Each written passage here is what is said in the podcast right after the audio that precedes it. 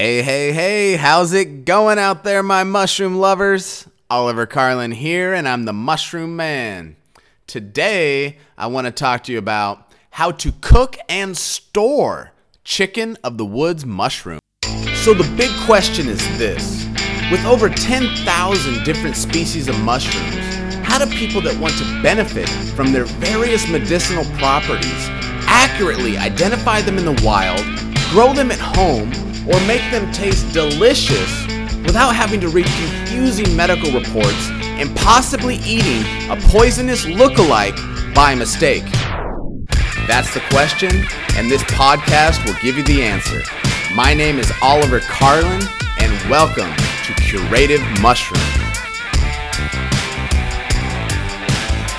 All right, so we're um, let's just say we've already identified our chicken of the woods mushroom. We were walking through the woods, and you know we we seen this bright orange thing in the distance. We went up to it. It was growing at the base of that oak tree, and we went through my last podcast, and we realized, you know what? This is most definitely the chicken of the woods mushroom. So now that we know it's the chicken of the woods mushroom, we want to we know it's a choice edible mushroom. So now what? We're to harvest it, so we're to cut it at the base. We're to take it home, but man, this is a ton of mushroom. We're talking like 50 pounds of mushroom is sitting at the base of this tree. So the question is, do we leave some of it for another forager that's to stumble upon it and take it? Do we want to be nice and kind to our fellow foragers? Or do we want to be selfish and say, you know what? I found this choice edible mushroom. I am going to take it all for myself. So, in this situation, let's just say that we are going to take the whole thing for ourselves. We're going to be selfish today because you know what? This is my favorite mushroom. It's loaded with protein, loaded with carbohydrates, and it's got medicinal benefits. I want to take this thing and I want to be able to eat it throughout the year. Okay? So we harvest this sucker, we take it home. But now what do we do? How do we cook it? How do we store it for future use? Um, what's the best way to eat this chicken of the woods mushroom to make it taste the best? And then how long can we store it? What's the proper preparation for storing it?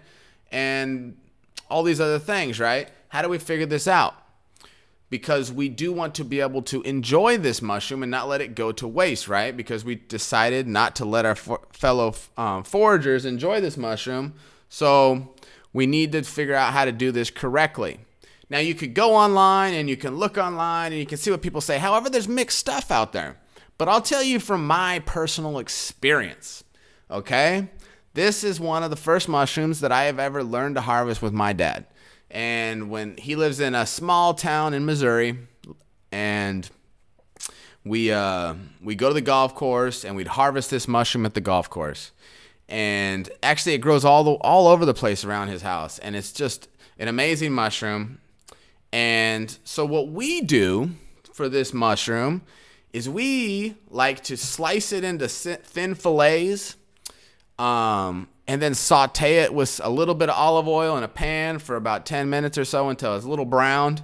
And then we eat it like that. You can even put a little soy sauce in there if you want to give it a little extra taste.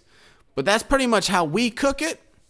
However, there's other other recipes too because believe it or not, this mushroom can be prepared in almost the same fashion that you'd be cooking chicken.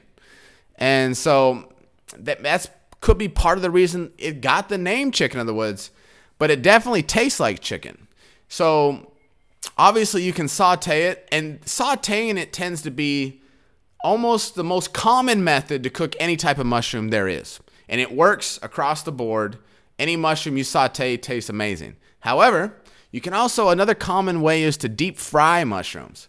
So to do this, you would just simply crack some eggs into a bowl you dip the fillets into the uh, the egg, and then you take that and you dip it in some flour. Roll it around in some flour. Now put some seasonings, maybe some cayenne pepper, something to make it taste a little, you know, get a little little uh, pop to it. And you mix it around in the flour, and then you have this um, this piece of chicken of the woods mushroom that's got this battery flour on it Then you put about a quarter inch of olive oil or any type of cooking oil into a pan, turn on medium heat until it gets hot, and then toss in your fillets. And the cool thing is you could cut this thing into a big fillet like uh, like a chicken breast size or thin fillets like we normally do. Whatever you prefer, throw it in the oil and just keep flipping it periodically for a few minutes until it's golden brown and take it out. Now you've got deep fried chicken in the woods, just like deep fried chicken. And um, so that's pretty much the ways you could prepare it. You could I've seen people put it in lasagnas, and you can add it to a million other things as well. So it's really a versatile thing. It's loaded with protein, so it it can really just be eaten as a meal of its own because of it's got like in, in a two cup serving size. You're looking at like 50 grams of carbohydrates and 21 grams of protein. So it is technically a meal of its own. If you cook it with a little oil, you got your healthy fats. So that's pretty much it for the chicken in the woods. So now we if we if we harvested that whole thing, we've got this big chunk of mushroom left. What we normally do is we'll cut it up into chunks and then or if you don't even have to do that, but just put it in a Ziploc bag and then we toss it in the freezer. And I've seen people um, saying that they can keep in the freezer up to 12 months. And it, they take it out and it's still got the same texture. And when they cut it up and thaw it out it still comes out just like it was a fresh mushroom. That's what makes this that's what makes this mushroom so unique to most other mushrooms. For example the button mushroom which you cannot freeze. If you freeze the button mushroom raw then it destroys the texture and everything else and it doesn't come out good. So typically with the button mushroom you know you slice that one up saute it first, then put it in Ziploc bags and freeze it. But the cool thing about the chicken of the woods, you don't have to do that. You can just throw it in the freezer raw, pop it on out when you're ready to use it, and then cook it. Now, be sure to cook this mushroom because some people have reported that when they eat it raw, that it does cause gastric distress a little bit. So it's not poisonous, but it can give you an upset stomach. All right. So that's pretty much it. If you're planning now, if you, that normally we freeze it if we plan to um, keep it for a while. Now, if you're going to use it within the next week or two, you can just keep it in a Ziploc bag in the refrigerator, and that would work.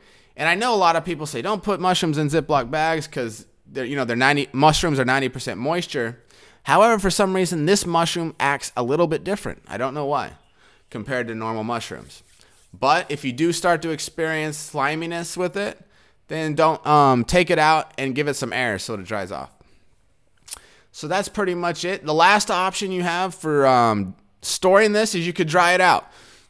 As with any mushroom, really. Um, one of the famous, um, the, the most famous mushrooms to dry out and reuse um, is the morel mushroom. And typically, what you'll do is you just you'll slice them up and you free um, and you, you dry them out, and then when you're ready to use them again, all you do is put some water into a bowl and then drop your mushrooms in the water and let it, let them sit for 15 to 60 minutes, so about an hour in the water, and they'll just soak back up all that mu- that water, and it reconstitutes them to basically almost like a regular mushroom again. So it's pretty cool. Dehydrating them. Um, however, for me, I would probably just freeze it instead of uh, instead of dehydrating. But those are your options for it.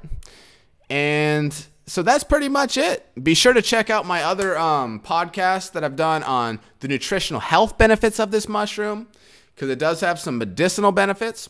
And then also check out um, my other podcast on how to identify it compared to um, because it does have a few lookalikes and one of them is poisonous. So be sure to check that out as well. But other than that, now you're able to harvest this mushroom and confidently cook it and store it so that you can enjoy this sucker all year long and you can even be selfish and keep it all to yourself. but other than that, that is all I have for you today. If you'd like more information on how to cook and store this mushroom, check out the link in the description of this podcast where I've written an article that goes into more detail with pictures and everything else. Other than that, if you thanks for listening and if you thought this was beneficial, please share it. Be sure to subscribe because we got a lot of other great podcasts coming out. And other than that, I'll talk to you next time. Bye. Curative Mushrooms has to post the standard FDA disclaimer. The statements made regarding medicinal mushrooms have not been evaluated by the Food and Drug Administration. The efficacy of these products has not been confirmed by FDA approved research. Curative Mushrooms is not making claims intended to diagnose, treat, cure, or prevent any disease. All information presented here is not meant as a substitute for or alternative to information from healthcare practitioners. Please consult your healthcare professional about potential interactions or other possible complications before consuming medicinal mushrooms. The Federal Food, Drug, and Cosmetic Act requires this notice. Thank you.